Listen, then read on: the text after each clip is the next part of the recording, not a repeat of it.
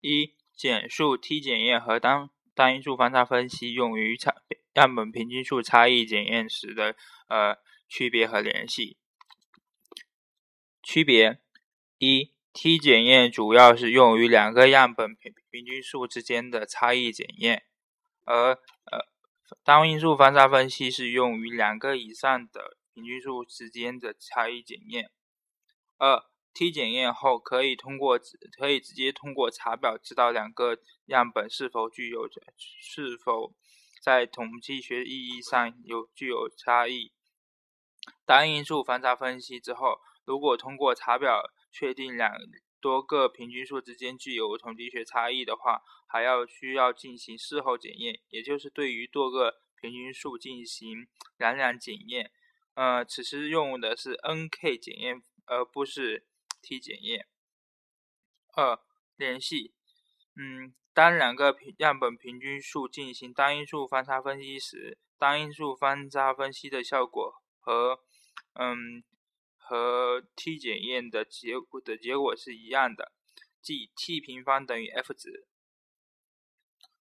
嗯，简第二题，呃，简述点估计和区间估计的含义。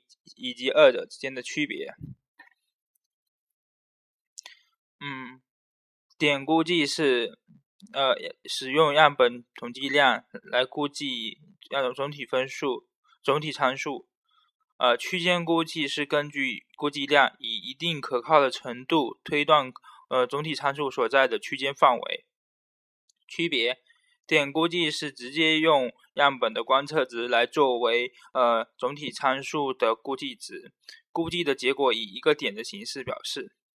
区间估计是以样本分布规理论为基础，以样本统计量反推总体参数的范围，估计的结果以区间表示。第三题，嗯，简述方差分析与呃斜方差分析的联系和区别。嗯，联系不管是方差分析还是斜方差分析，都需要对不同自变量造成的因变量之间的差异进行检验，这是它们的共同之处。区别是，斜方差分析是关于如何调节斜变量对于因变量的影响效应，从而更有效的分析实验处理效应的一种统计方法。嗯，在斜方差分析中，呃。研究者不希望斜变量对于对实验造成产生什么影响，呃，因此通常在实验处理之前对斜斜变量进行观测，并考察斜变量和因变量之间的关系，使用回归方分析的方式对于因变量进行矫正，从而控制斜变量。呃，因此这个方法是呃方差分析和斜回归分析的综合。这是呃，这就是方差分析与呃斜方差分析之间的区别。总言之，斜方差分析是在呃是实验设计过程中控制误差的一种统计方法。嗯，在实验之前不能排除某种某些因素对因变量的影响时，可通过方差分析呃即对这一变量进进行控制。嗯，从而。从而能够准确的分析因变量对于呃自变量的影响，你自变量对因变量的影响。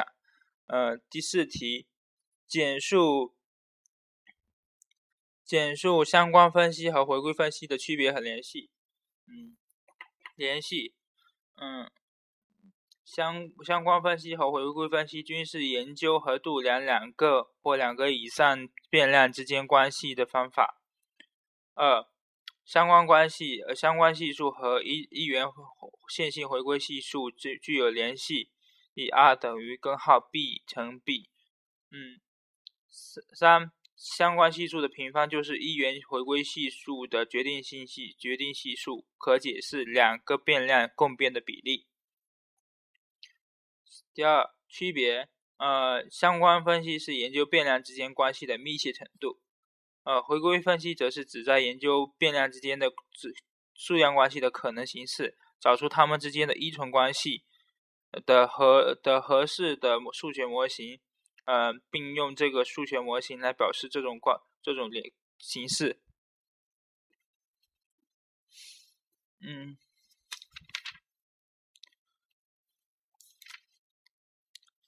呃，简要的回答影响一个呃研究中的样本容量的因因素有哪些？一个研究要用多少的？呃，到底要用多大的多大容量的样本？影响因素有很多。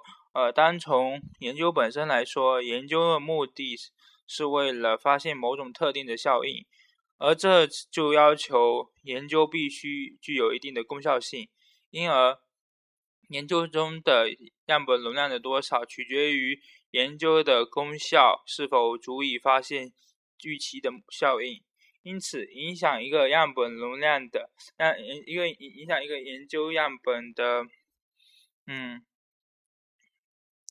一个一个研究样本的因素有：一、效应大小。效应越大的话，对统计功效的影响就越小，呃，从而对于样本容量的要求就越小。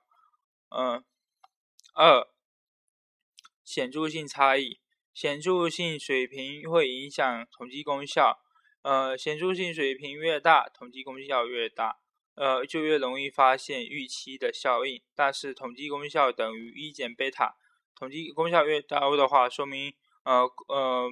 贝塔错误也就越小。嗯，检验方式，检在在目在条件允许的条件条件允许许条件许可的时候，呃，检验方式由呃单侧检验改为呃双侧检验改为单侧时，会增加呃统双侧改为单侧时就会增加统检验的统计功效。呃，因而其他条件相同时，要达到同同等的统计功效，呃，单侧检验的样本量要小。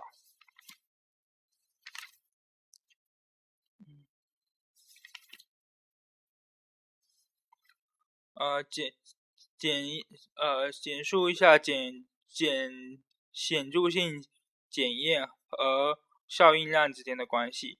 显著性考察的是样本中发现的效应是否能够推广推广到呃总体中的总体中去，而效应量考察的是呃效应考考察的是效应的本是指考察的效应本身的大小，呃统显著性会受到样本容量的影响，样本容量很大时，同小的效应也会达到显著水平。